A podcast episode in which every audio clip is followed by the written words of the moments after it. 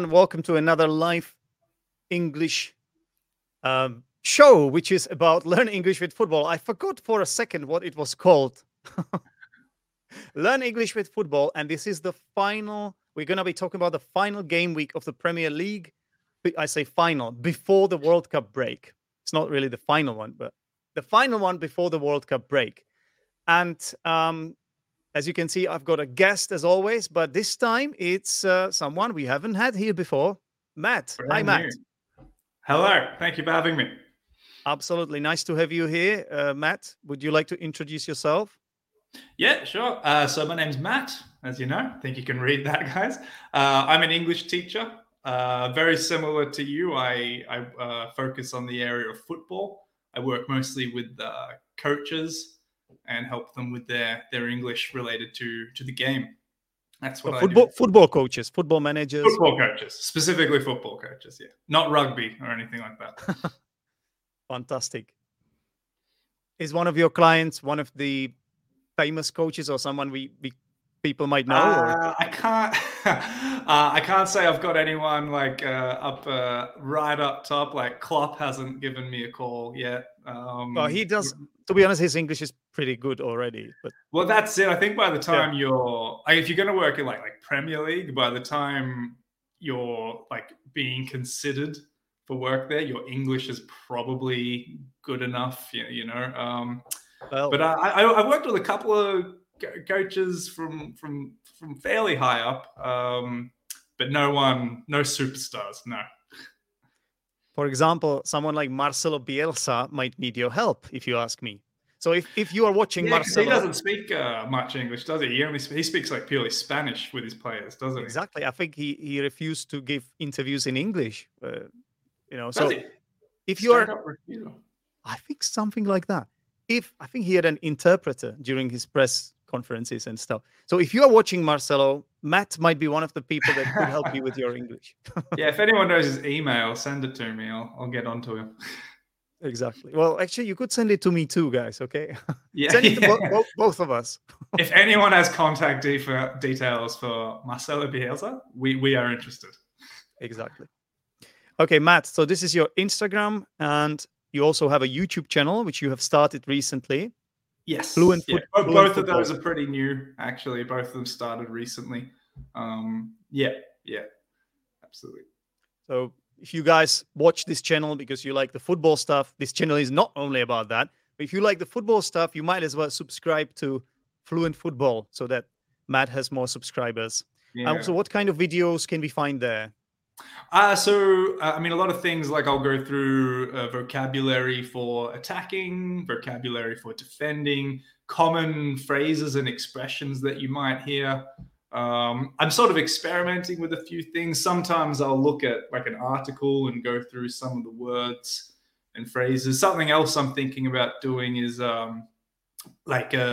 playing back a press conference and then looking at some of the words and phrases again. But it's all very football focused, very football heavy, which I imagine anyone watching your channel is interested in. But hopefully, because the thing is my channel is not only about football. Yeah. So it's kind of, I do several different things, but football is definitely one of them. And Fluent Football has a good ring to it. I like the name. Cheers. Thank you. Alliteration, football. Hit that FF. In my opinion, it makes it very obvious that you are speaking to English learners as well. So I wanted something that sort of did that, but also had a nice sound to it, and just sort of like football English or English football was not quite. Yeah, also it's confusing because does it mean that this is a channel about football in England, or you know what I mean? Yeah. But it could just be about the Premier League. Yeah, exactly. Exactly. All right, fantastic. So we should have one more guest at least here today, but I think he's a little bit late, which is fine. We'll deal with that. We will deal with that later. Okay, Max says hello. One of the people watching us live. Good to have you here, Max. Max, a Liverpool fan. His team won, beat Southampton 3-1, I believe.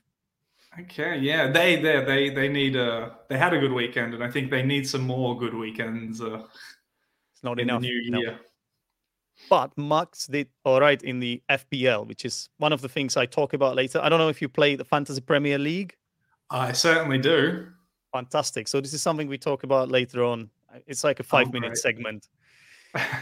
This was the introductory one. I just want to remind everybody that I will be making notes during the show about Matt's and possibly Joel's English and mine occasionally. And then at the end, there will be one segment called The Language Corner. That's where it's like a little lesson where I explain this language to the viewers. Yeah, I clarify some of the language. If there are some idioms you throw in during the show or anything interesting, I will speak about it later when everybody is gone. Okay, so that's that. I'll just keep it there for now, and you guys can see what's happening. So let's get cracking. Let's talk about the matches we have seen.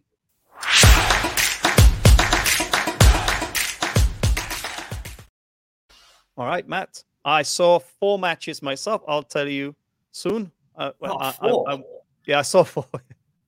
Great weekend. That's an amazing weekend. I only managed to get one match in, but I saw the United and Fulham match, which was pretty interesting match. Good match to watch. I don't know. Did you watch that one?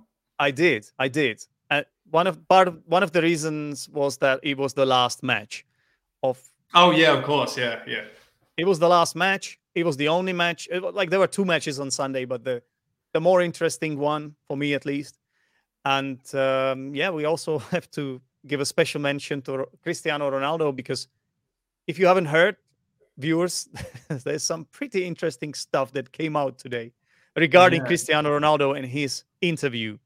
Yeah, well, you mentioned this to me, and I don't know it, so I'm actually really curious to know what was said.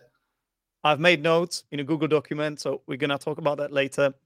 Amazing. And so matches we have seen. So you only saw that one. Have you seen any highlights from any other matches? I saw the highlights for the City match and the Arsenal match as well. Excellent. So they were the City one looked like an interesting game. It looked like a lot of chaos, to be honest. Yeah. Yeah, I don't know what to think about that match. I mean, I do know what to think. I think Brentford did an amazing job. We can talk about it a little bit soon, because I saw that match as well. I saw that match. Then I saw the West Ham match, because as my viewers know, one of the teams I like is West Ham. But I don't like them at the moment. You're not a big fan of the Hammers at the moment? No, not because of what they are showing on the pitch. So they lost to Leicester 2-0 at home. So, and their fans want their manager out. So it's tough times. It's a rough road at the moment for the Bell. Exactly. Yeah. So those were the matches I saw on Saturday. Then there must be one more. The Arsenal match in the evening, because it was happening in the evening. Arsenal, Wolves. I can't remember who it was. Wolves, Arsenal, right? Yeah. Wolves, Arsenal. Yeah. Yeah. And then on Sunday, I saw the Manchester United game as well. Yeah. So that's something we can talk about. All right. Which match stands out as the best one that you watched? Like if someone said, "Watch this match from the weekend," which one would you pick? You know what? It would be none of these. Oh, really? You would watch a different match? Because Leeds, they are incredible these days. There are so many goals in their matches. Every single time, they're like 7-6 or something like that. So I think it would have to be, with the benefit of the hindsight, it would have to be Tottenham Leeds. Okay, yeah. Which came out 4-3, I think, was it?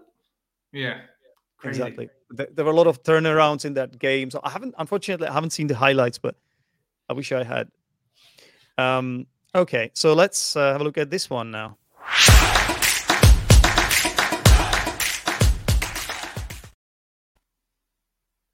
So the biggest surprise. So would you like me to go first, or do you want to do it yourself? I can say what surprised me were just talking strictly about the match that I watched, because I didn't see the other matches too much, and I know I've seen highlights. But probably the biggest surprise for just that one was if anyone who watched it, they know when it was 1-1, they, you know, United looking to get ahead there. And manager, bloody forgot his name. What's his name, manager? Not Ralf Rangnick, the other one. Yeah, Ten Hag, Erik ten Hag. That's it. What am I doing? Ten Hag. Yeah. You have to say Ten Hag because one of our regulars, Leontes, is Dutch and he always corrects me. He's a Spain fan. Ten Hag. Ten Hag. He brought on, you know, like sort of crucial moments, and they're really trying to hold on to any sort of like Europa spot / Champions League hope. I don't think they're looking at title contention at the moment. But he brought on the young fella. Garnacho, you know, and you would sort of, like, it's just usually you would expect to see him make an appearance when they've got a solid lead, when things look confident, to give him more sort of like playtime and experience. But he, you know, he brought him in a very high pressure situation. And I mean, for anyone who's seen and knows, like it ended very well for them. So that was a big surprise. I was really surprised to see the young fella brought on, but it went well. So that was a big one for me. Yeah. So you were surprised by the fact that he was brought on, not by the fact that he did so well. No, I mean, after about 2 or 3 minutes of him on the pitch, I was thinking he's going to push hard and score a goal, because they went to that wing several times, pretty much straight away. And he was either passing and cutting in, or just trying to dribble straight through the whole defensive line, I think, once or twice, you know. So I think the actual goal was a surprise. But I think more just the fact that he went and with the young player in that position surprised me more.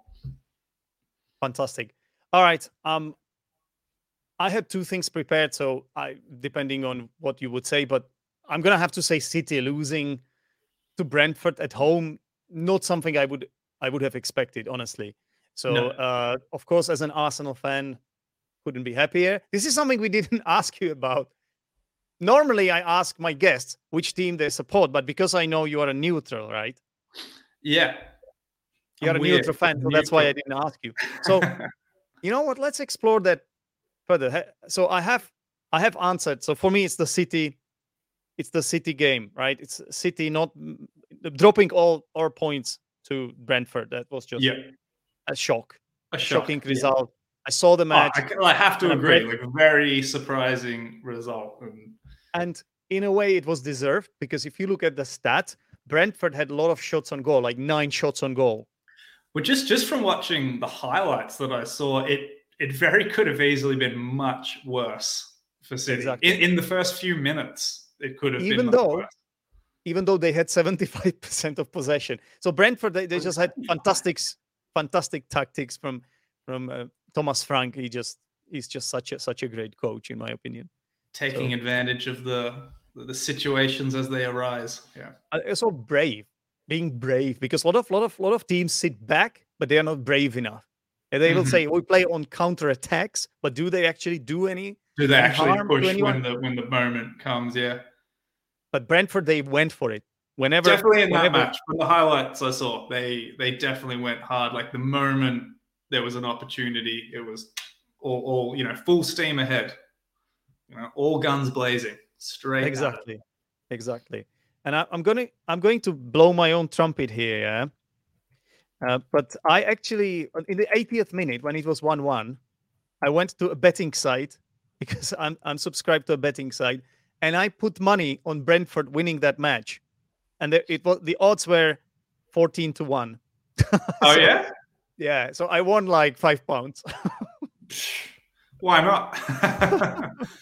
that's a pint, depending where you are. Yeah. 2 pints here, 2 pints. Yeah. Oh, awesome! It's about, and if you go to the center of London, it's probably about a third of a pint. Mm-hmm. Okay, I'm just writing. I'm making some notes here. Yeah, no, right. So Joel is here, which is good. Hi, Joel. Can you hear us? Hey, guys. Yes, I can. Can you hear me? Fantastic. Yeah, yeah, yeah. Could you move a little bit to the side? Hey, good evening, guys. Can you hear us, Joel? Sure. Yeah, yeah. Okay. That's yeah, great. I can. Yeah, stay there. Stay there. Okay, excellent. Okay. Okay. Good to have you back, Joel. Yeah, this is. I was just talking about the fact that Matt, a new guest on the show, he doesn't support a specific team in the Premier League. He's a neutral fan, which is interesting. We don't get many of those here. Mm-hmm. So, Matt, how come? Well, I actually grew up in Australia. And in Australia, football's not the most popular sport in the world. Well, we don't even call it football. You know, in Australia, it's commonly known as soccer. Hang on. Sorry to interrupt you, but don't you have Australian football there? We do. We have what we call football. Yeah. And then around the world, that's commonly known as Aussie rules football. But it's a completely different sport. Yeah, completely different sport. But yeah, because I grew up in Australia, I wasn't really interested in football, European or South American or world football. I wasn't that interested in it. But I lived in London for many years, in my 20s. And Joel, I think there's an echo. I'm sorry, Joel. I think you do. Yes, sorry. Yeah, yeah. Man, this is acting up now. Cool. Yeah. Thanks. Yeah, okay. Yeah, it's fine now. Does the echo still persist? Yeah, it's fine now. I lived in London for many years. Like I just moved there when I was traveling, and then I stayed in London, and so got quite into football at like an older age. So I never really picked like a team. I don't have sort of like childhood memories of going, you know, watching it on TV or anything like that, and being really big into it and stuff. If you really press me on a team, and this is like almost embarrassing to say, oh, God. If you really press me on a team, I'd say PSG, obviously not an English team. Come on. What are you even doing here? No, but you know what? Hold on. Hear me out, okay? Because I got into football, like I said, when I was in London, and I got into it through FIFA, the game, right? And all my English friends like just used to beat me and destroy me, and it was embarrassing. And I'd lose matches like 7-0, 8-0, and stuff. I see where this is going. Yeah, first time I ever won a match against any of them was with PSG. So, yeah. I chose PSG that day, and I had no idea of the social, political statement that I was making at that time. Fair enough. So, okay. Good enough Love choices, Annie, to be honest. Yeah, I mean, it's I could have chosen worse. Nice one. Okay, Joel, so this is not your first appearance. I believe it's your third. It's your third appearance on the show. Correct me if I'm wrong. Yes, I think it's my third appearance here. Yeah. And obviously, you are an Arsenal fan, so good times for you. And this is what we're gonna talk about. One of the things we're gonna talk about, because now this segment starts. It's called Game Week Highlights.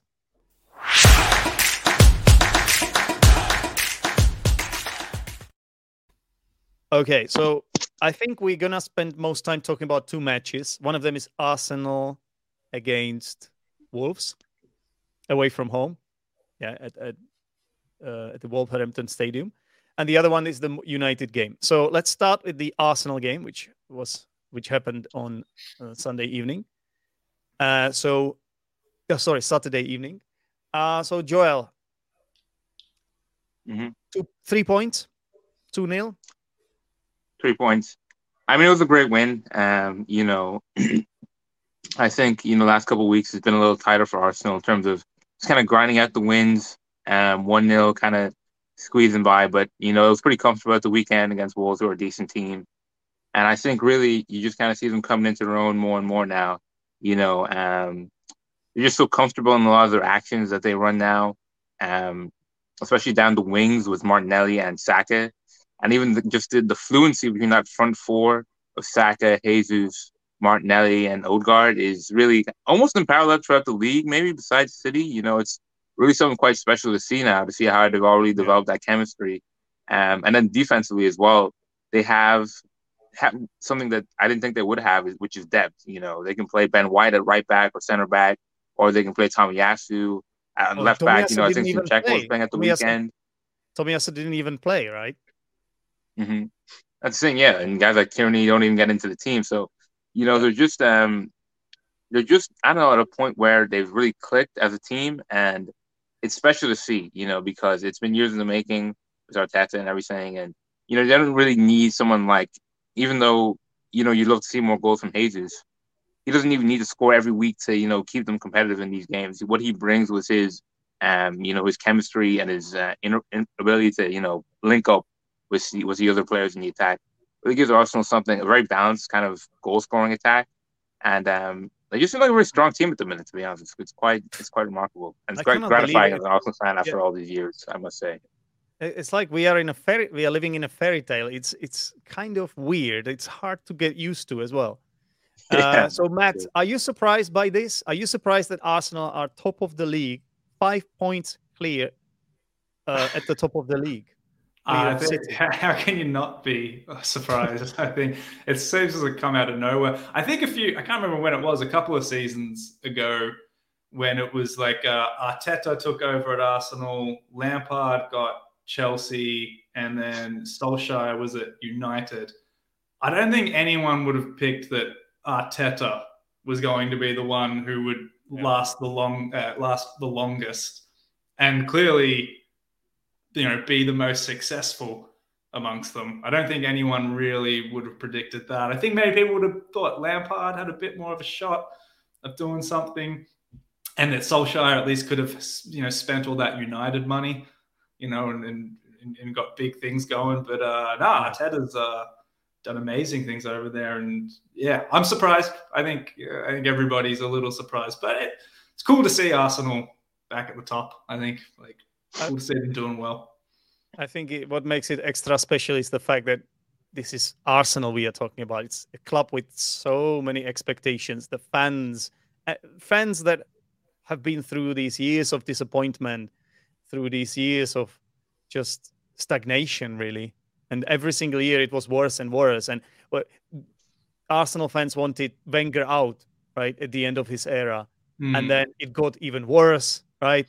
We thought we brought in Unai Emery. I thought it was not all bad, but I think it was kind of expected that it would happen after that. There would have to be some kind of rebuild, right? So it took him a few years, but they stuck with him, the board. Fair play to them. What do you think, Joel? Because we were not happy with the board either, were we, the Arsenal fans? So were we wrong to want them out and to be negative all the time? Maybe not you and me, but like most of the fans, you know, most of the Arsenal fans. Sorry, I can't quite hear the question there. Yeah. Okay. So the question was, you know how everybody was negative at Arsenal, you know, during Unai Emery's era, then when Arteta came in, everybody was negative. The results weren't there. There were protests. It was always like Arteta out. So I wanted to ask you, like, were you like that as well? Were you in that same bracket or? Yeah, you know, I wouldn't have said that I wanted Arteta out just because we'd had so many managers at that point. Well, not so many, but you know, we had a few that you kind of felt, well, you don't want to go down this path that United went down, going through all these managers, or turn to a Chelsea where you have kind of a roundabout sort of manager system. But I was feeling pretty disillusioned, just the kind of money that Liverpool and City were spending, you know, and even United and Chelsea. It just seemed as though we couldn't really compete with them. And while Arteta had been encouraging, it seemed that maybe he was, you know, trying to get Arsenal to do things that they just didn't have the players to do. You know, I remember them trying to play out of the back, you know, when he first came. I forgot what year it was. And it was just a disaster, you know, trying to play out of the back with, you know, Koscielny and I forget some of these old center backs, but, you know, Socrates, guys like that. The goalkeeper, Leno, it wasn't really his game, was it? And they were... The thing, yeah, Leno, like... Play like that, yeah. Mm-hmm. So I think really just giving him the time to bring in his own personnel and his own players has really been something that I didn't expect, I didn't see coming, but it's been such a positive for the team. You know, homegrown players like Ramsdale and Saka, and then other players like, you know, that we got for like really cheap. I think the Odegaard signing is, you know, the catalyst to, you know, so much of the success that we've had, you know, this season. Just, I think it's just such a bargain. We got him for $35 million. It's incredible, you know. Well, he is our captain. So now. Yeah, I think I was pretty discouraged, but I wouldn't have necessarily said Arteta out. And now, you know, I kind of go around acting like I'm one of those people who was like Arteta all the way, you know, for the last, you know, 4 years or so. I was always there. It's all good. Yeah, I see what you mean. I think 90% of the fan base were skeptical, to say the least. Mm-hmm. Yeah. Mm-hmm. So you mentioned Odegaard. He's our captain now, and he scored a brace. He scored a brace against the Wolves.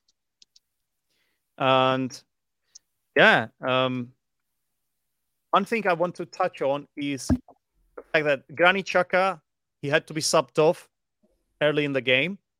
And every single time a player, like in the last few weeks, the player went down. A player who was supposed to play in the World Cup, a player went down. It seemed like the referees always blew the whistle immediately. The commentators were on it. The camera were focused on those players. And did you guys notice that? It was such a bit weird because those players were like, "Oh my God, I don't want to get injured before the World Cup." How do you feel about that? I can't say I noticed that. Did you get that vibe as well, like me? Or yeah. It's an interesting. It's not a theory you put forth, but it's an interesting idea. You know, there might be something to it. Did you notice it then? Like, did you see? Because it seemed to have happened in more matches. Like, it was the same with Madison. He was subbed off, and it's inevitable that it's going to be on your mind. Like you want to represent your country, especially because there are so many so many foreigners playing in the Premier League, and you want. It's like your dream. Like it's only once every 4 years, so. Yeah. It's the question of like how much for all the players, not just I was going to say the foreign players, but every player who might be representing their country. How much is their head in the current league, and how much is their head just on the break and focused on the World Cup? You know, I mean, if you know you're going to Qatar. I have to imagine that your final league game for the week, it would just be hard to imagine that you'd be fully focused on that. Absolutely. At least you will not get, like when there is a challenge about to happen, you might play in a different way. You might play less risky, or you might be cautious. More cautious. I think. Even Saka seemed a little bit like that in that game to me. I totally understand it because all it takes is just a pulled muscle or something, you know, and it's so easy to happen, right, these days. Yeah. So I could see that. I honestly could see that. And when Xhaka went down like, in the second minute of the game, later we found out that it was. I say we, but they found out that it had been some kind of. He had been ill or something. There was an illness. And apparently 4 more players were ill in the team. So hopefully he will be able to represent the Swiss team. Like COVID wave or something. It's coming. Who knows? No, please no. Please no. Please no. I know all those matches without crowds were weird. But I think it could definitely be on your mind the way you play it. You know, it's got to, especially if you're particularly young and you're looking at your first World Cup, or if you're one of the veterans and you're looking at potentially your last World Cup. You know, it's going to be very heavy on your mind. And it's just weird this season, like just having it slapped in the middle like this. It just seems crazy. It is crazy for a lot of reasons, but I bet the toughest thing is like for the physios and doctors, and how do you time it? You know, how do you time it? What should you do? Should you train more? Should you train less? The problem is we haven't done this before. It hasn't been done. Who where's the data on it? No, there's no data, right? Or random. So like, you want to get this right, so you have to predict it. Yeah. And I don't know how much of a break after the World Cup is there between going back to 8 days. So that seems crazy. Like, can you really imagine? You know, like if someone, you know, a team makes it to the final, they give it their all, they don't get the victory in the final. 8 days later, you have to go back to just, you know, regular league matches. Like I just don't see like let alone the physical recovery, like mental recovery for certain players in certain situations. Like how much are they going to be focused again on the task at hand? But they're the professionals, so sorry. Yeah, absolutely. Yeah, this is a problem, right? It's only two teams that will make it to the final, arguably, but it's probably going to be one of those teams that has a lot of players in the Premier League, right? Most likely, someone like Brazil or France, or, you know. Yeah, absolutely. Well, I mean, that's all the top tier talent is, isn't it, Sarah? I mean, the chances are very, very high. Okay, so as far as I know, the final is on the 18th of December. That sounds right. And then you have an eight-day break. And then Boxing Day. Yeah, the Boxing Day, the match on the Boxing Day, the matches resume. That's just mental. That's so crazy. Yeah. It's, what can you say? It's just, it's madness. Yeah, so. Isn't it just? Exactly. What happened to Joel? Sorry? Joel, yeah, I don't know. He's gone. Disappeared. Will he be back? Does he? I don't know. I have no idea. I don't know. Like, he's got the link. Yeah, he's online. I'm going to message him quickly. No. We just have to roll with it. So we are talking about Arsenal here. I think, is there anything else to say, really? There's loads to say. What I could ask you is, what do you think will happen after the World Cup? Because 5 points is not much, and City are City. Yeah, no, absolutely. I mean, honestly, like, instinct tells me that Arsenal are going to drop this. Like, you know, I hate to be the bearer of any bad news for yourself or Arsenal fans. Like, instinct tells me they're going to drop it, but... That being said, my instinct has already been wrong about 3 or 4 times this season with Arsenal. I keep thinking this weekend they're gonna slip. Like this weekend they're gonna slip, and they don't. You know, so I mean, City slipped, and I think it wasn't too long ago in the season Liverpool won. Where I think right at the beginning, City slipped up once or twice, but everybody was saying, oh, here we go, Liverpool will slip, and they never did, So, I mean, exactly. Like, instinct says Arsenal are going to drop it, but I'm not going to be, like, shocked either if they keep this up. They're playing well. They keep winning. Why should they not keep going? Exactly. And they have put themselves in an excellent position now, like 5 points ahead of City. Like, what else can you wish for? Honestly, it's amazing. They do have 2 games against City in hand, right? So, City could easily win both of them. They can turn it around. Yeah, easily. And we have to consider the fact that they have better squad depth than Arsenal, that's for sure. And what's going to happen after the World Cup? These players like Martinelli, Gabriel Jesus, these key players for us, Joel, right? Are they going to be tired after the World Cup? Will they need a break? Shaka? Will they be the same players? Will they pick up where they left off? what's going to happen, you know? For me, it's a bit dodgy, this, you know? Mm-hmm. Yeah. What do you think is going to happen, Joel?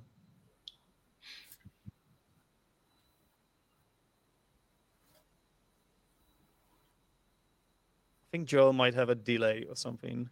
Yeah. Okay. Yeah. I mean, it's like, it's obviously a worry. I mean, it's something I've been thinking about since the start of the season. Yeah, I mean, I really don't know, because we've just never been in the situation before at the World Cup, you know. Being in the middle of the year, like, it's really hard to make any sort of conjecture. You know, it's kind of, you're just thinking, I hope they all come back healthy, for one thing. You know, that's the main thing. I suppose they all come back healthy. It's just about stamina, you know, and I think that's where Arsenal's squad depth, which is, in fairness, it's been building up over the last few weeks, but it's just not like City's, you know, where they can almost man for man change their whole team, really, with the exception of maybe De Bruyne and Haaland and Bernardo Silva. They can almost, you know, switch everybody out and they still have a top quality team. So I think that's going to be a little tougher.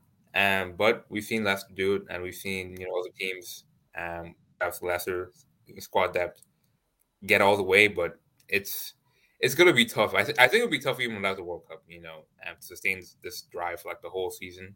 So I think whatever happens, it'll be around the World Cup, but it might have just happened anyway. Yeah.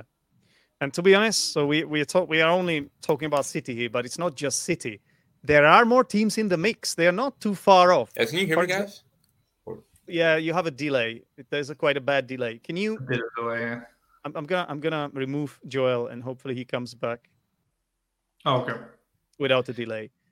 So what was I gonna ask you? Yeah. So there are more people, more teams in the mix. Possibilities. Yeah. We have Newcastle, who are playing amazing football. Who I believe are on quite a strong winning streak at the moment as well. Yeah. I don't know. For them getting up there, I don't know. I don't see it. I don't really see this going anywhere either than Arsenal or City. I think because like Spurs are fourth. Oh, I need to look again. Yeah, they are. They are hanging in there. Spurs are fourth, yeah. But they're terrible football, but they're still doing it. But I was about to. Yeah, well, they're 8 points behind, and they've played one more game. So, I mean, it's not insurmountable. It's not impossible, but I don't know. I don't see it coming together for them. And then fifth, I think, is United. Again, you know, they're a team in a huge transition, a transition that's been going on for about 9 years or something, you know, I don't know. I would be pretty shocked if anyone other than City or Arsenal took it this season. Okay. I can't believe we are talking in those terms, honestly. Really? Well, who would have guessed, right, Joel? Yeah, no, true. I guess that's a pretty good sign for you guys. That does seem to be the discussion at this point, like which of those two rather than which of the three or four or something. Well, it could change. I mean, honestly, no, of course. Keep your feet on the ground. Joel, can you hear us? Yeah, I can, guys. Yeah. Okay. There seems to be no delay now, so all is good. Okay, guys, let's move on to the Manchester United game. So let's quickly talk about the game, because we have Matt here who has seen the match. Did you see the match, Joel? No, I didn't quite catch it. I was kind of following it as it was going along. So I expected it to be drawn, and it wasn't. So. That's okay, but we can quickly talk about that. But then we need to address the Ronaldo's comments. So we're going to talk about that as well. Very eager to do these comments. It's really interesting, Matt. It's really interesting. Joel knows, right? Yeah. You know the comments? I don't know these comments. Oh, yeah. I've been a hermit today. I haven't seen anything online. Wait for it. Wow. Something. After the ad. No, there's no ad. Don't worry, guys. Coming up right after this. That's the message from our sponsor. Yeah. So, the Man U game. So, 2-1 for Manchester United. Mm-hmm. Yep. 2-1. 3 points. 3 points in the bag. Did they deserve to win? Points. Just they scraped through. Absolutely scraped through by the skin of their teeth. I think it was. It was a good match to watch. It was pretty interesting. But I mean, I feel like United for years now, like everybody's waiting for, oh, this is the moment where they turn it around and they come back, and like every time there's a new manager, when Ronaldo got re-signed, it's, oh, this is it. And I think, Ten Hag's appointment, was that good? I don't know. We have to ask Leontes. His appointment was another one of these moments, like, oh, this could be it. He's coming over from Ajax. He's bringing that football that got them so far, got them back on the main stage. But it's one of those things. Like, we were just talking about Arsenal and how they've done it, and Arteta was given a long, in modern terms, a long time to do this. And he weathered some pretty brutal storms. And I think that's, that United are still got to go through that, because they got the victory over Fulham. But if you're really talking about a title contender, someone who is going to really, put the points up every week or reliably get those points up. Yeah. I mean, I think if you look at the stats, it's very similar. They really did scrape through. They got that final goal in the final minutes of the game closing. And it, the whole way through, Fulham could have pipped them. Fulham could have, it wasn't like Fulham got one lucky break and got a goal. Fulham were on them the whole match. So I think it's fun to watch United and speculate about the future. I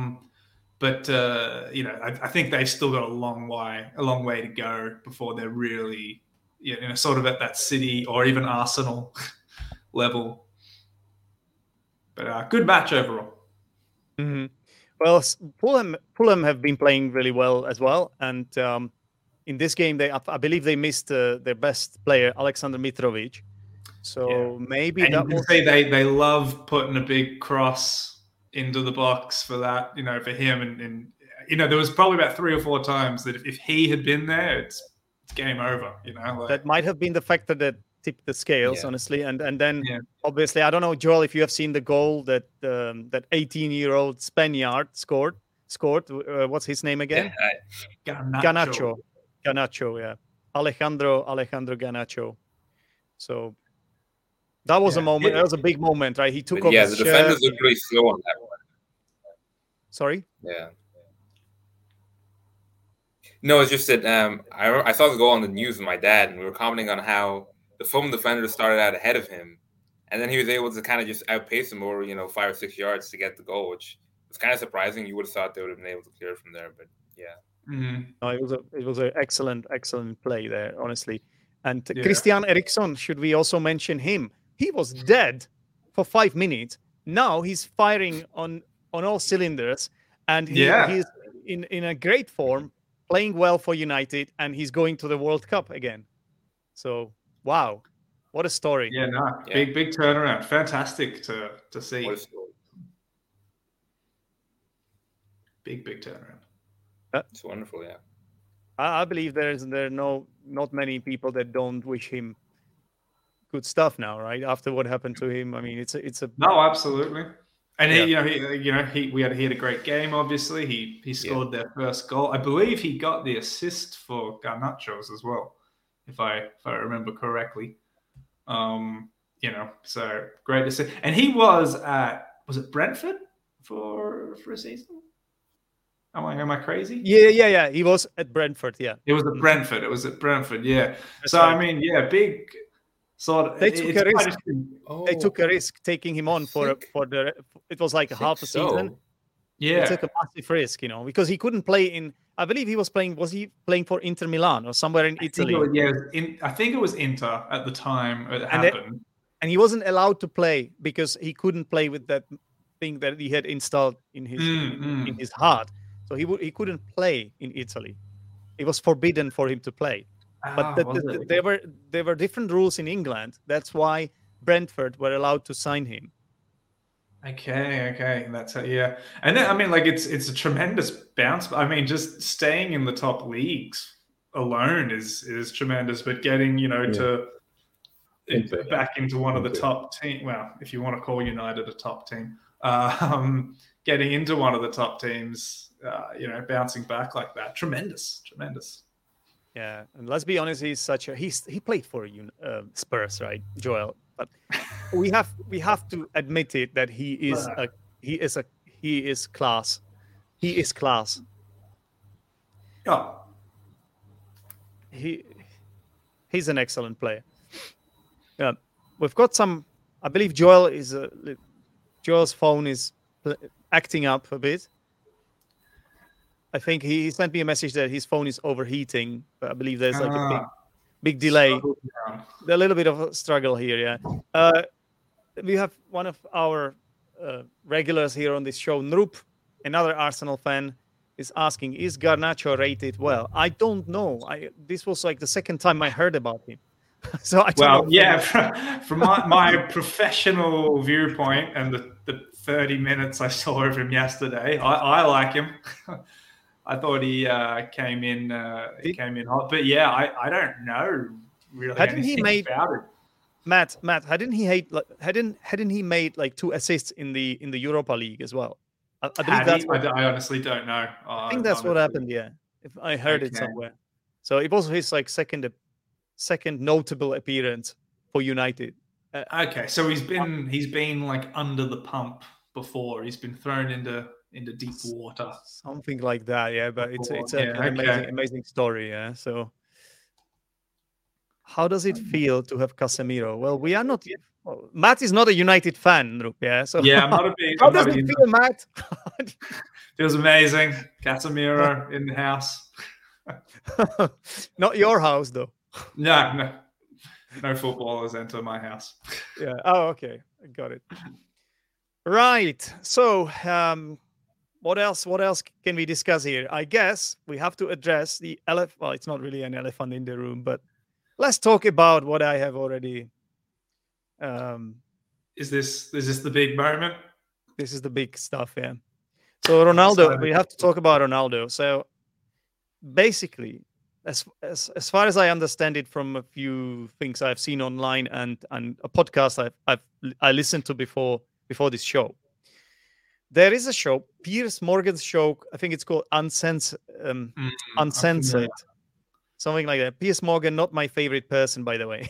No, but he has got like not my favorite person, but he's got a show which a lot of people watch. Okay, I believe Daily Mail kind of people, and it's called Uncensored. And he has done an interview for him, and it's coming out later this week. However,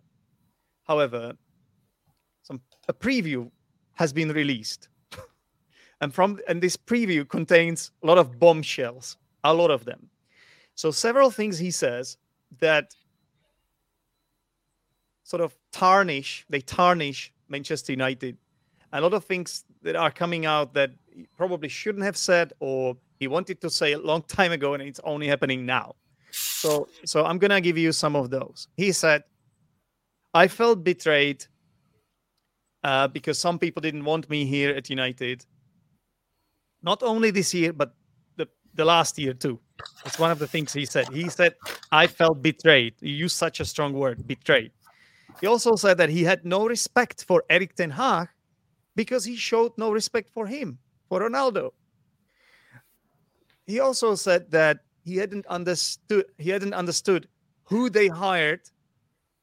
Why they hired Ralf Rangnick, who wasn't even a coach. And he also said that nothing had changed at United since Ferguson left United. It's as if time stopped. He mentioned technology. Specifically, he was talking about technology, infrastructure. He mentioned something about the canteen. I think he was alluding to the fact that I think something happened at the start of his spell at United that he was criticizing the way they eat there or something. Mm. So big words from Ronaldo. What do you think? Like hearing these things, Matt, are you surprised that this happened? I mean, well, surprised that he's not happy? No. I mean, he's not getting played anywhere near as much as I'm sure Ronaldo expects that he should, or anybody would expect that Ronaldo would or should. But I might have to watch this full interview though, because I'd be curious to know exactly what he means when he says that Ten Hag showed him no respect, so he has no respect for him. Like, what does that mean exactly? You know what they did? I mean, the fact that he's not getting game time, no respect, or you know, is there something specific? You know, that I would be curious to know. I think that must be one of the things, right? And also, obviously, I think Ten Hag handled the situation as well as he could, because obviously Ronaldo was the one who threw the toys out of the pram. Mm-hmm. Yeah, he was behaving in a childish way. He left the pitch before the end of the game twice. So he had to do something about that. He had to punish him somehow. So he didn't nominate him for the previous match. And yes, he didn't play him all the time, but he had good reasons to do that, in my opinion. So in Ronaldo's eyes, like, what would be the way to show him respect, do you think, Joel? Yeah, I think, you know, it's sad to say this about such a great player, but when you're kind of coming to the end of your powers as a player, it's always tough. I think in Ronaldo's eyes, you know, playing more consistently and I guess, you know, just being the main man would probably be his idea of respect. But it's just tougher when, you know, you're older, you're not quite the same player as you used to be. In fairness to Ronaldo, I think he can say that he was probably United's best player last season almost, which is remarkable to say about like a 37-year-old. But there, you know, there's plenty of times that season where he bailed them out, especially in the Champions League. So I think he's probably thought, look, I've earned, you know, a lot of respect at this club in my first in here. And now it's my second stint here, and I'm still, you know, one of your better players. So I think coming into the season, he knew that Ten Hag didn't really fancy him as a player and was probably trying to – I mean, he was trying to engineer a move in the summer. And, you know, that didn't happen for whatever reason. So I think, you know, one of the things he's really angry at United for is that, well, if you're never going to use me, you know, you could have sold me, but you chose both to not use me and also not to sell me. So it's kind of put everyone in a difficult situation, you know. Mm. What I heard is that part of the reason they did that was because of marketing and sponsorship deals, because they would have lost a lot of money had he let him go. He's just let him go. Being at the club is valuable in and of itself. Yeah, it's kind of I like it was like I said before, one of those moments again. When Ronaldo returned, it was like, oh, now United are going to, you know, the Fergie years are coming back.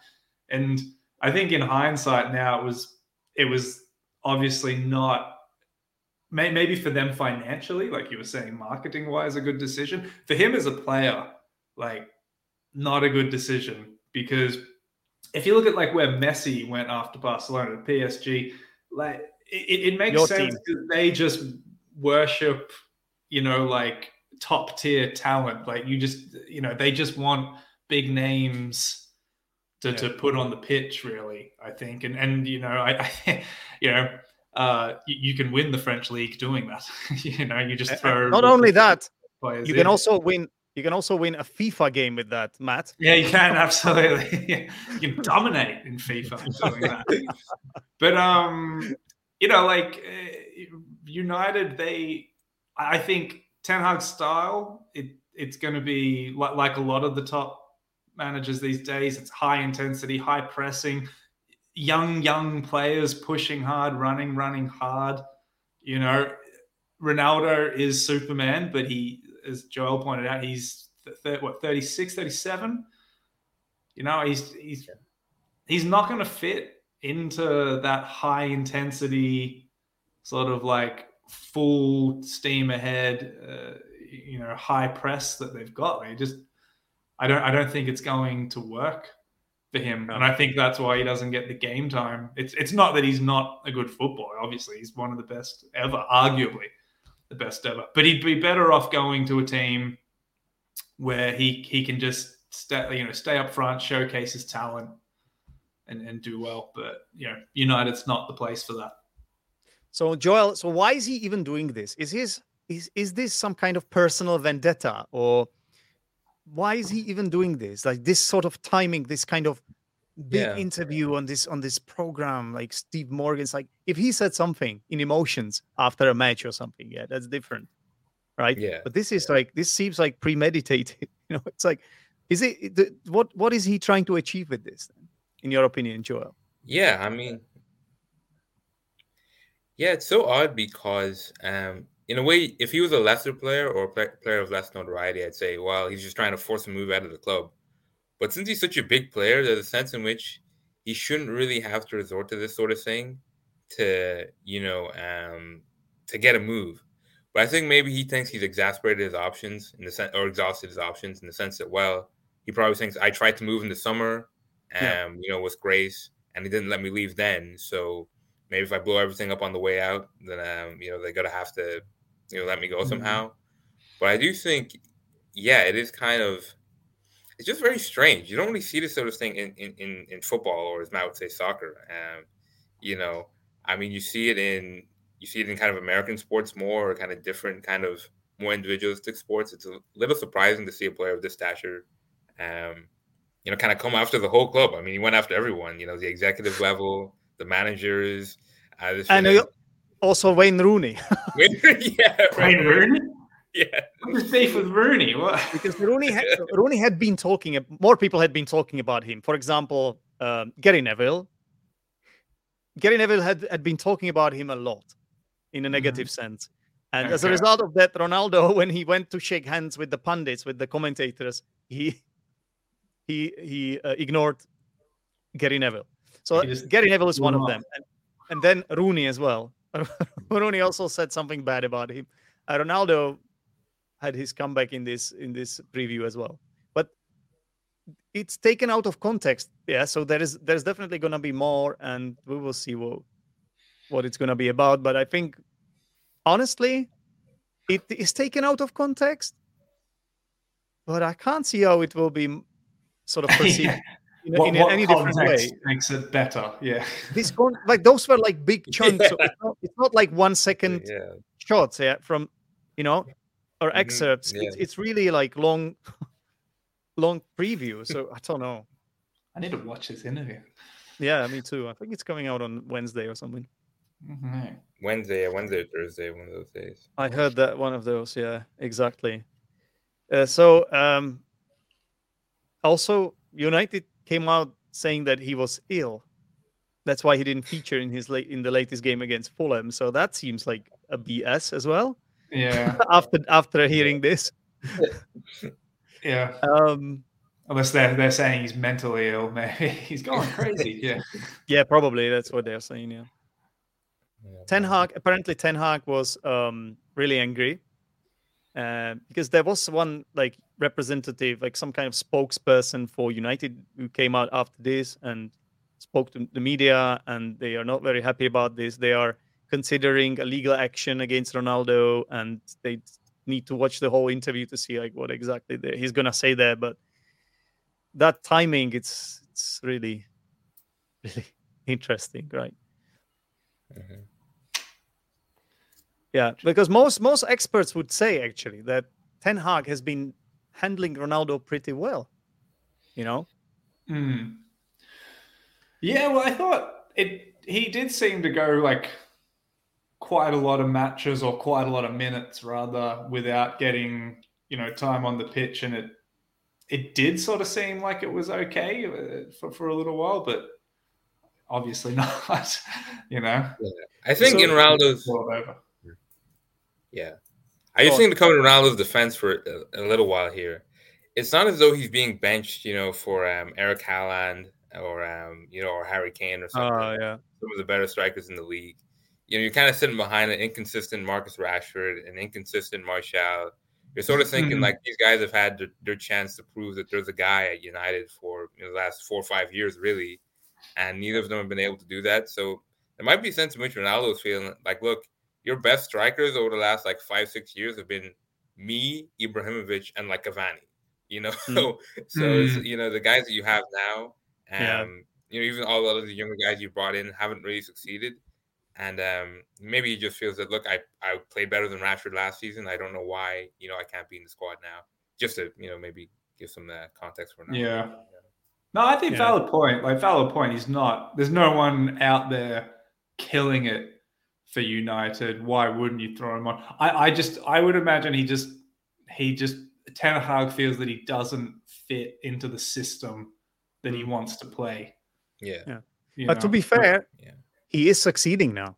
They are better. They are looking better, United, and they are getting results. So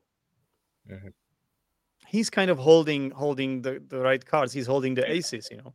Well, I mean, like, if you're looking from his perspective as well, even if he plays Ronaldo up front every match, 90 minutes, he knows he can't rely on that for a long time. Like, he needs to build an actual team, because Ronaldo is not going to be there for 10 years. You know, that's we all know that's just not going to happen. He's, you know, they you know, for financial reasons, they might try and keep him along as around for as long as possible, but, you know, the manager knows he needs to build a team without Ronaldo. Yeah, so maybe start while he's there. It's hard for him to take. Obviously, we should also mention there's this aspect of him going through something tough in personal sense, right? I believe he lost a child, or like a newborn child or something like that. That's something that has to be taken into account. I believe he also is mentioning that during that interview. So he really feels betrayed, which you can understand in a way, but at the same time, it's his ego. He has such a huge ego, right? You would, you wouldn't know, you? You would. Yeah, that's the thing. You would, right? How would you not? If they tell you you are the best player in the world for, like, how many years? For 15 years. That people are telling you that you and Messi are the best players in the world for 15 years. Every single year. I don't know. You would probably have ego like him, but still, I don't know. I don't know where I stand on this. Wait and see what happens. Yeah. Wait for the interview, I guess. Yeah. Obviously, we would love to hear what you guys think. Not you, Matt and Joel, but the viewers. You don't want to hear my thoughts. We already know what you think. You've already told us. So let us know in the comments, please. That's what the comments are for. And we're going to look at the heroes of the week, the villains of the week, FPL. And then I'll say goodbye to you guys and do the language corner. So, hero of the week first.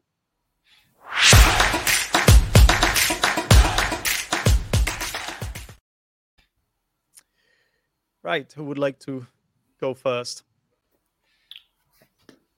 I guess... Say my hero of the week is Martin Odegaard. He's kind of my hero every week as an Arsenal fan, but especially this week. You know, really came through 2 goals. The whole team played great, but, you know, he was just putting emphasis on, you know, the fact that this Arsenal offense is really his offense. It's his team, being captain now, especially with Shaq out for a little while, and just the fact that, you know, he's able to both create and get and finish. You know, he's a really special midfielder, and just to have him on our team, I'm just grateful all the time. So he's my hero of the week so far. Deserved title. What about you, Matt? I'm going to jump on the pro Arsenal bandwagon. And so, but my hero of the week is going to be a Brentford player, Ivan Toney. Putting the 2 past City, played amazingly. I think their whole... As we talked about earlier, that whole match was just a bit of a chaos, but he sorted it out and, you know, gave Arsenal that nice sort of cushion at the top there. Absolutely. Yeah. I think Ivan Toney should definitely get a mention. I was going to say Ivan Toney as well. Sorry. I've got one more player I can mention. But we should mention that he was left out of the England squad, Ivan Toney, even though there was a good chance that he would feature. So and that's what happens when you're focused on the match at hand and not on the World Cup. So. Yeah, but the good thing for him is, like, after hearing the disappointing news, he manages to bounce back like this and scores 2 goals and beats single-handedly beats City. It's amazing. Maybe it determined him more, turned him show what he's made of. He's a very confident guy. Like, whenever he speaks in the interviews, he always says, "I'm not afraid of anyone," or "Why should he be afraid of City?" You know, it almost looked like, on the one hand, you could say he doesn't have enough respect for the team like City. On the other hand, you want to hear that from players. You want to hear that, right? You want your players to be this confident, and maybe England will be sorry not to, or Southgate will be sorry not to have him. We'll see. So, okay, I am going to say that Garnacho, I don't know what his name is again, but that guy that scored the winner for United. Garnacho. I'm sorry. Garnacho, the young guy, 18-year-old, took his shirt off. Amazing celebration. He really enjoyed that one. Yeah. That was a good moment. Okay, let's go for the villains of the week.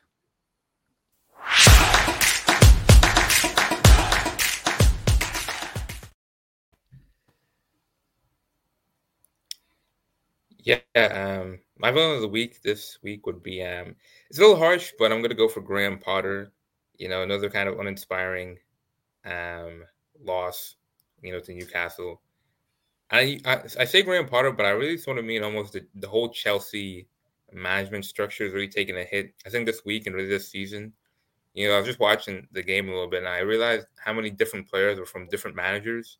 So you had guys like Mount from the Lampard era, guys like Ziyech, I think was signed. Maybe he was on the Lampard, but it was sort of a Tuchel player, Aubameyang, a Tuchel player. Yeah. Then guys like Havertz and Pulisic who were just sort of there. And you have this really incoherent offense where, unlike Arsenal, where all the players that play now are kind of were brought along or developed by Arteta, or Man City, where you have the same thing with Liverpool, where all the players, again, came from kind of the same coach. You have this place where it's really incoherent, and their offense has struggled for literally a year and a half now.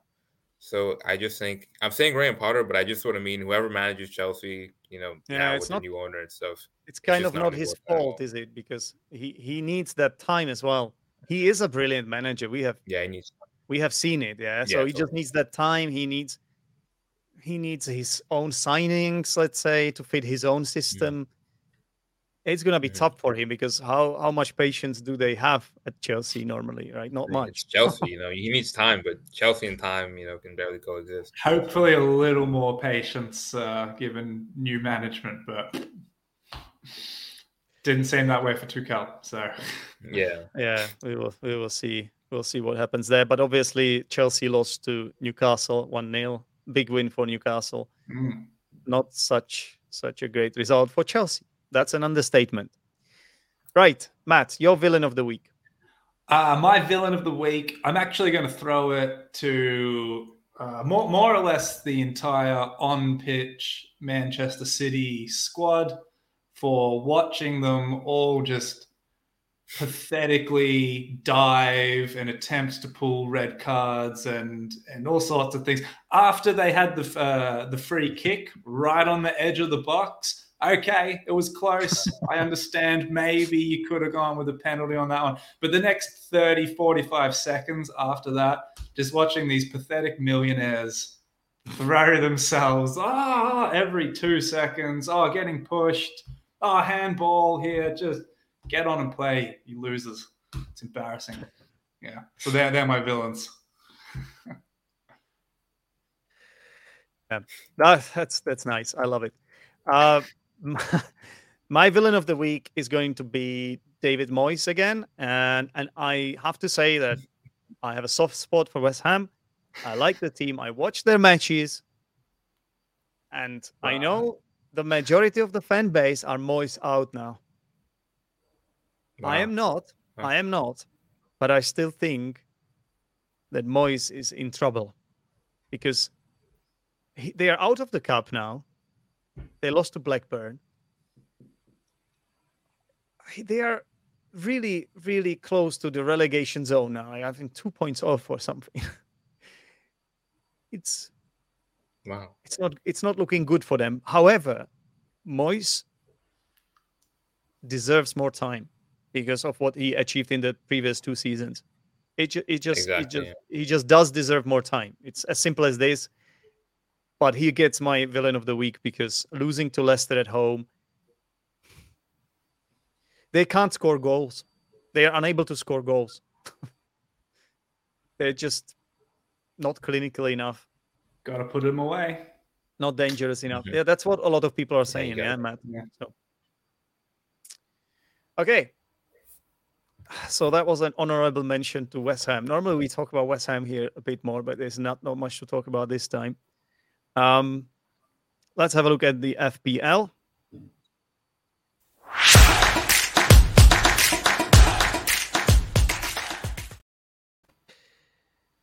Okay, guys. So, how did you do this week?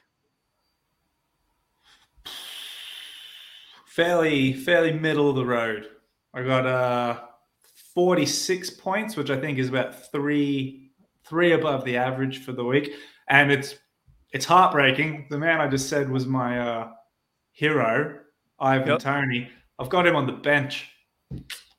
So he's got 13 points. Well, blows away everyone else on the pitch. As you can see, I had a very average week. Only 1 point above the average point. I pipped you by two.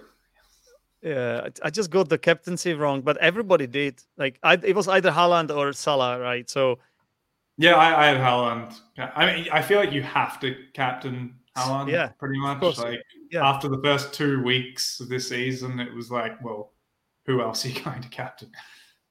Exactly. Are you in the league, Matt? Are you in our league? I don't think I am. I need to add myself to that. Yeah. So, if you want, you can join the. The link is in the description of the show, or I can send you the code after the show. Yeah, go on. When you get a chance. Yeah, absolutely. So as you can see, I'm in the 7th place. Not much has changed. Like everybody remained in their position. Well, what's interesting is that Mohammed, who has been the leader for so long now in our league, he seemed to have played triple captain because Haaland got him 3 points. Look at that. I must have. Oh my God!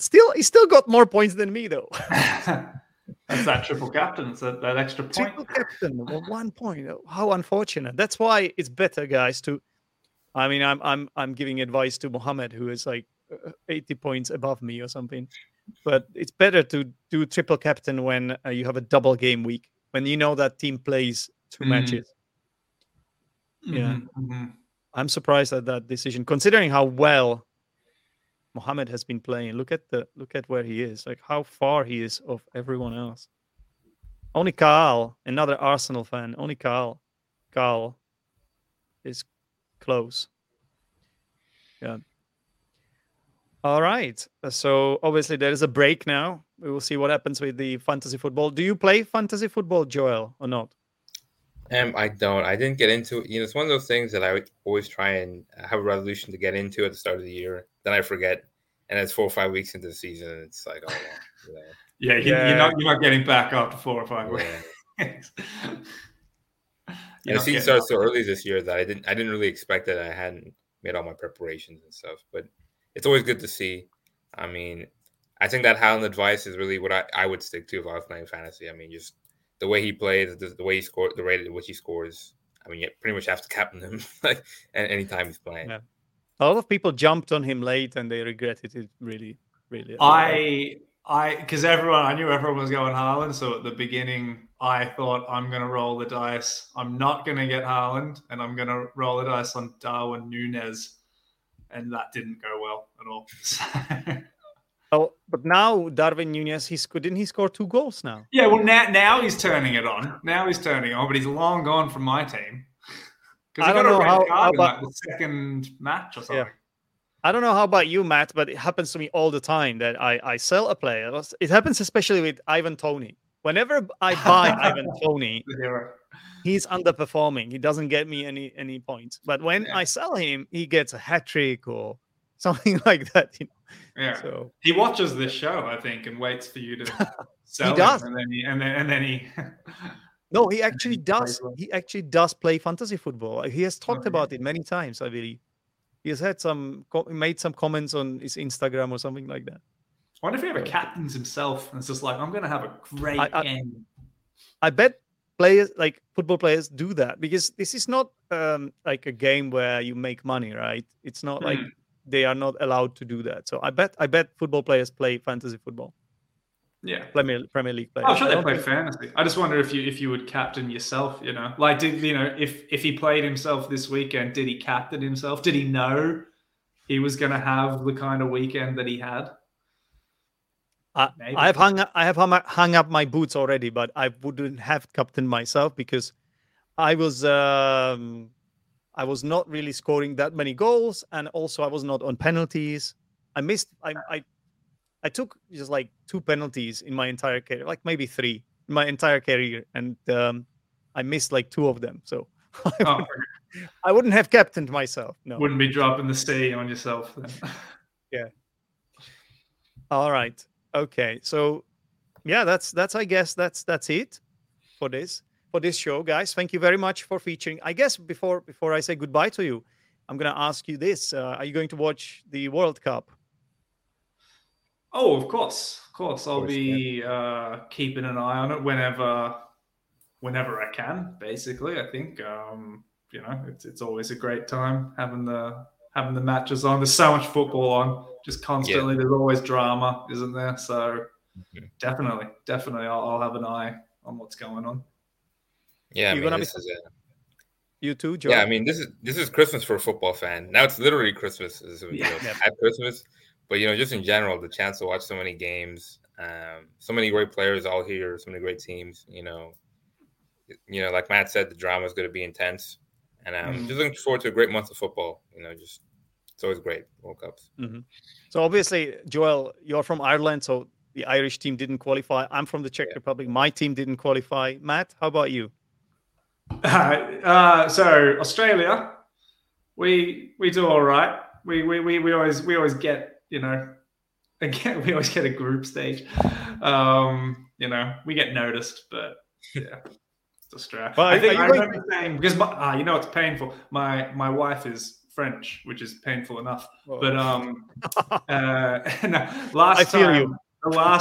last World Cup, Australia's opening match was against France, and France in that opening match played terribly. Like for France played terribly, and Australia played amazingly, and France kicked their ass. Like it's just it's, you know. So I usually sort of back England, having lived there for so long, and just because Australia is just never gonna get there. Are you not gonna watch the Australian matches then at all? Or no, I'll watch them. Yeah, of course. Oh, so, if they pull off some miracle, I'll definitely love it. But I just don't see it happening. Well, you never know. It's football, and it's happening in Qatar, and you don't know what. Yeah, we're ready for the heat. The offsides will be some. There will be some like automatic offsides or something. I don't know what it is like. Oh wow! Half automatic offsides or something. There will be some technological changes as well, so we will see what happens there. And I'm thinking of doing like mini interviews because obviously there will be no Premier League football, so I might do a few mini interviews with football fans of different teams. So if you want, I can have you on again, but this will be much shorter, like 10-15 minutes, where I can ask you about the Australian team, and if you any of you guys watching support or have your team in the tournament, if you're Spanish, Italian, what have you, especially those teams that not Italian, actually, they didn't qualify. Sorry, guys. Yeah. That's awkward. Awkward, yeah. But you know what I mean. If you want to come on, you know, just send me a message, send me an email at teachersdenek @gmail.com, or this is my not this one. This is Joel's. Yeah, this is my Instagram. Okay, so thank you very much, guys, for featuring today. No problem. Thank you very much for having me. Thank you very much for your insight. And I will speak to you soon, hopefully. Cool. Have a good one, everybody. Thank you very much. Matt. Have a good one. Take care and good luck to Australia. Cheers. Bye, guys. See you, Joel. Bye. Bye. Bye, guys. Bye. Bye. Okay, guys, and it's just me. And as always, it's time for...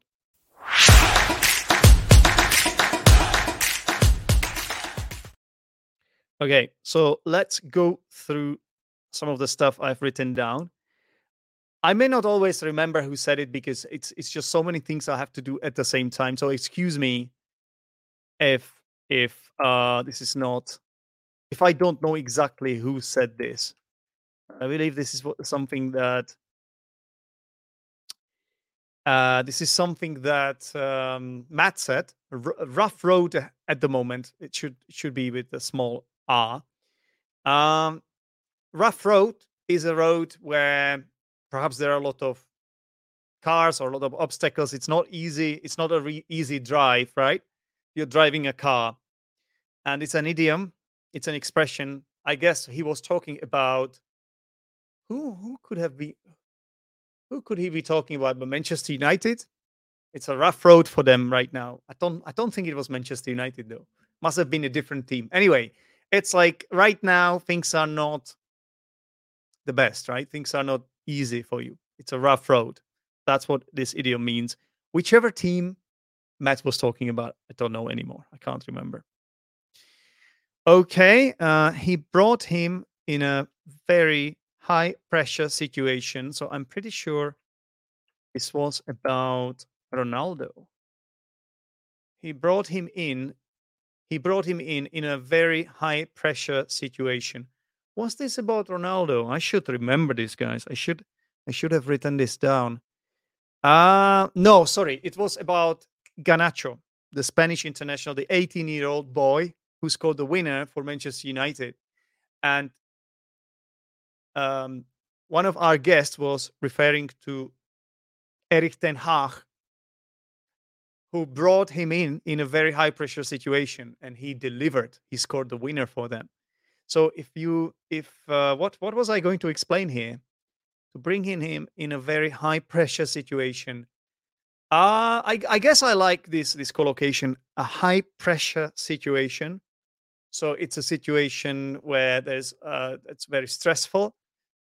Where the stakes are high, and you want to make the right decision, and it's you know, a lot of nerves are involved, and usually you wouldn't expect a young player like this to make it or to score the winner. Yeah, so that's why there is this contrast of a young player managing to pull this off in a very high-pressure situation. A very nice collocation. Okay. I did talk about me winning a bet. I went to one of the online betting companies, and I bet on Brentford beating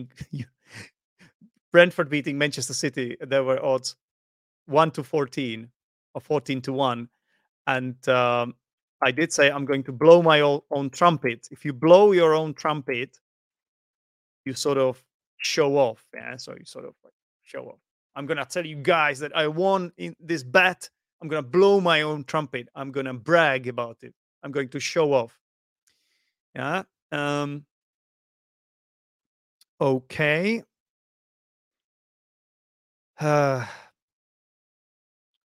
believe this is what Matt said. He said that he got into football at an older age. He was talking about how he started watching football. So if you get into something, it's like, it's a way of saying you start doing it. You take up a hobby, or you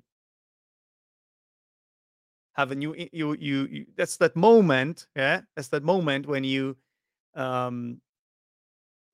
a new interest. So when you get a new interest, right, you get into something, okay? You take up a new interest, right?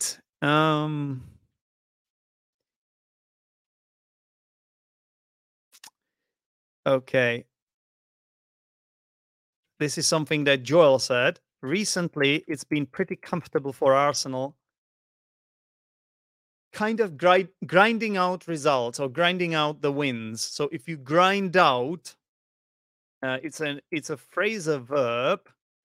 I believe it means to, I'm going to check it just to be sure, to produce something in a kind of a sort of a slow, boring way, but often you win 1-0 all the time. It's maybe a defensive display to produce the result, the same result, to produce, in this case, wins.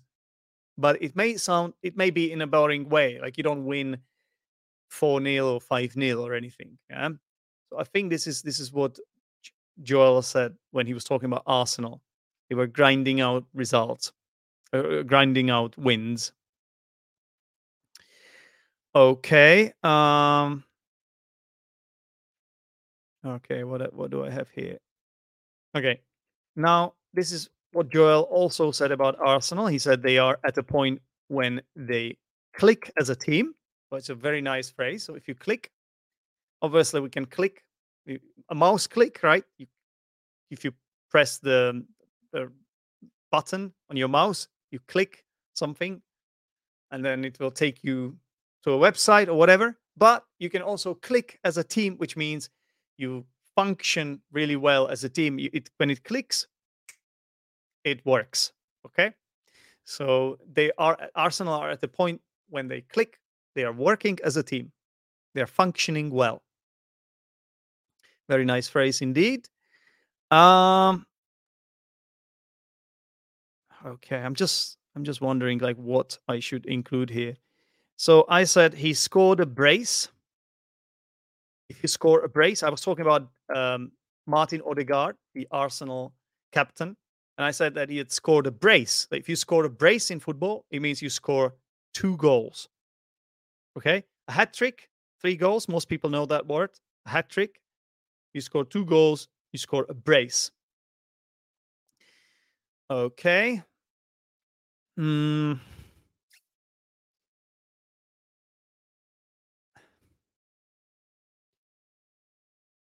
I don't like this one. I'm going to omit this one. Okay, so here, I keep thinking this weekend they are going to sleep and they don't. So I think I asked Matt what he thought about Arsenal's form, and he said, I keep thinking this weekend they're going to sleep and they don't. Basically, Matt is expecting Arsenal to make a mistake. To sleep, obviously you can literally sleep on a banana skin or what have you. But it's also used in a metaphorical sense. If you sleep in football, it means you make a mistake. So especially if you are top of the league, you keep grinding out results, you keep winning. But then at some point, the teams that are chasing you from below you, they are waiting for you to slip, or they are hoping that you slip. They're hoping that you make a mistake and you drop points. You draw or lose a game, right? So they don't seem to slip these days, Arsenal, do they? Which is great, obviously. I'm not complaining. Okay.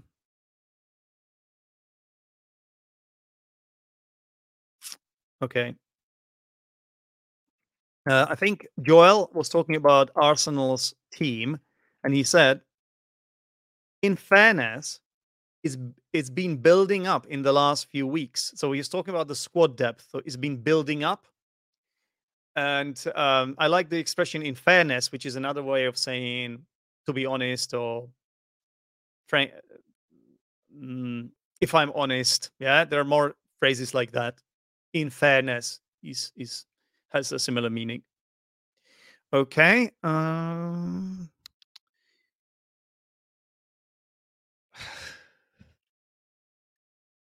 it's going to be taken out of context, but one of our guests was talking about Newcastle United, and he said, who I believe are on quite a strong winning streak. I believe it was Matt. So if you are on a winning streak, it's like you have won the previous few matches in a row. Yeah. So if you are on a winning streak, you keep winning, and then your streak is kind of broken the moment you lose or the moment you draw. Yeah. So if you have won your previous 5 matches, you are on a 5-match winning streak. Okay, you could be on a losing streak as well. Yeah, if you have lost the last few matches, you are on a losing streak. Like West Ham United are on a losing streak right now. That's for sure. Okay. I think we were talking about Spurs here. And I honestly don't know what we were talking about. But I think we were speculating if Spurs could make top 4 again, or if they could challenge for the title. And I think Matt said that it's not insurmountable, which is a really interesting word. Insurmountable, it means impossible. But if something is not insurmountable, it's like double negative, which makes it positive. Does it make sense? So if you say something is not impossible, it's the same as saying it's not insurmountable. So you, in other words, you can imagine this happening. It's not insurmountable that Spurs win the league. That doesn't sound right. It is insurmountable, actually, guys. It is impossible. It's not never happening. It's never happening. It can't happen, right? I mean, it can. Anything can happen, but it must not happen. That's my point. They once almost won the Champions League.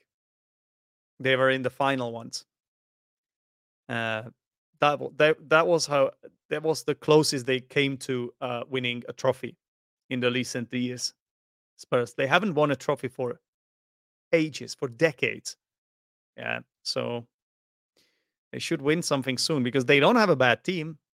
And they have like the best stadium in the world now, in my opinion, one of the best stadiums in the world, best facilities, and a really good manager. So it's not insurmountable. Let's be honest. I was just joking. Of course, it's not insurmountable. Anything could happen in football.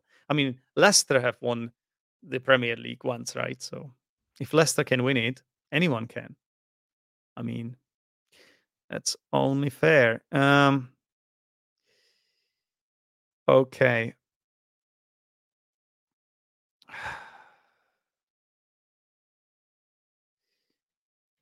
Right. So I believe Joel was talking about Ronaldo.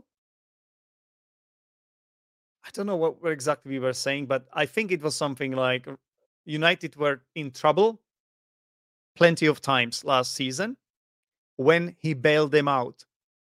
So if you have a lot of problems, Maybe in this case you keep losing and the matches are not going your way, but you have a player that can bail you out. This means that player can win matches for you, can score goals, and that will help you get the points. I believe this phrase or verb comes from like the judiciary system. So if you are in prison, you can be released on bail sometimes. So you have to pay a certain amount of money as an insurance that you will not, I mean, I don't know exactly, but I guess you will not commit crime, and that it's like a guarantee that it should be. Sometimes you can bail someone out by paying a certain amount of money. That means they don't have to go to prison, or at least temporarily until they are charged with something. So, but it's also used to bail someone out in a way, like to say, to sort of get someone out of trouble. Yeah. So that's what it means here. Okay. I also said that Ronaldo threw his toys out of the pram, which is a very nice idiom. If you throw your toys out of your prem. You behave in a very like a childish, immature way. You get angry. You start shouting. You just behave in a petulant, childish way. And that's what Ronaldo did by leaving the pitch, right? Twice during the game. Not the pitch, sorry, leaving the bench, because he wasn't played in those games. So you should stay, right? You should stay till the end of the game. So he decided to throw his toys out of the pram. Obviously, a pram is that a vehicle? That thing that is used to carry the baby, right? You carry a baby in it. You just hold it and push the baby. It's like some people call it a push chair. I mean, it's American English versus British English here. But some people call it a pram. And if you are a little child, a baby, and you have your toys in the pram, and you start throwing them out, you're like, you're an angry baby, right? So imagine that. That's how this idiom came to be. All right. Okay, this is what Joel said. We were still talking about Ronaldo, and he said maybe he thinks. Oh God, sorry, I misspelled it. Maybe he thinks. One second. Maybe he thinks he has exhausted his options. So I asked Joel why Ronaldo had done this, why he had spoken out like that in that interview. And Joel said maybe he thinks he has exhausted all his options because he wanted out of the club. They didn't let him. Maybe he thinks he had none options left. Right? So if you exhaust all your options, you run out of your options. You have now no options left. Yeah, that's like a formal verb, which means you run out of something. Yep. Okay.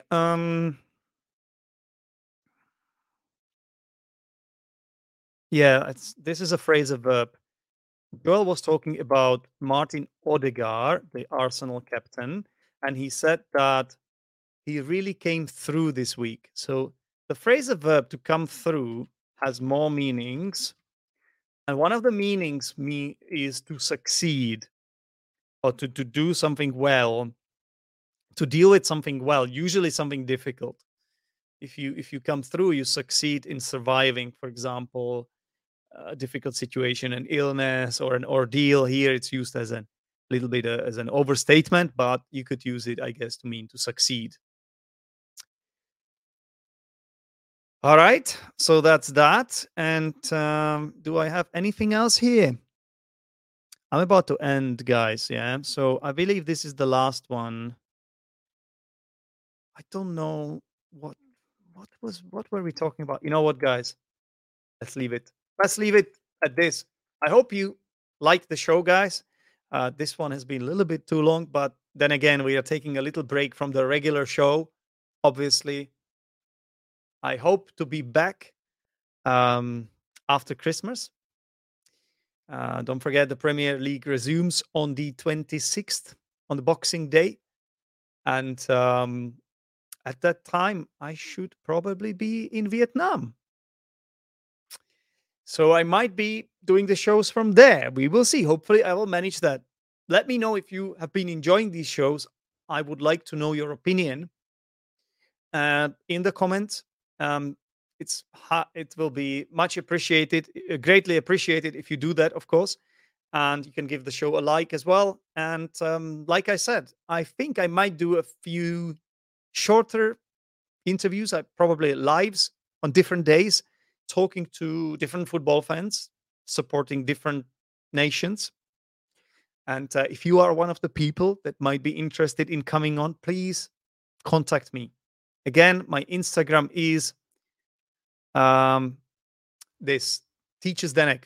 Just find me there. Send me a message. Says, Denek, I would like to come on to talk about my national team. I'm going to ask you very simple questions. For example, do you think your team will do well? How far do you think your team will get? Can your team win the World Cup? Or I might ask you about the best players in your team, or I could ask you about the prediction of your next match, or if you have just played your match, I could ask you what you thought about the way you played, how it went. I'm not going to ask you anything difficult there. So it could be a nice opportunity for you to speak to me. And it doesn't matter where you're from, but it would be nice to talk to real football fans. It would be nice to represent them here as well. So that's it from me. Thank you very much, everyone. And hopefully I'll speak to you in some way soon. Okay, take care, everyone, and bye.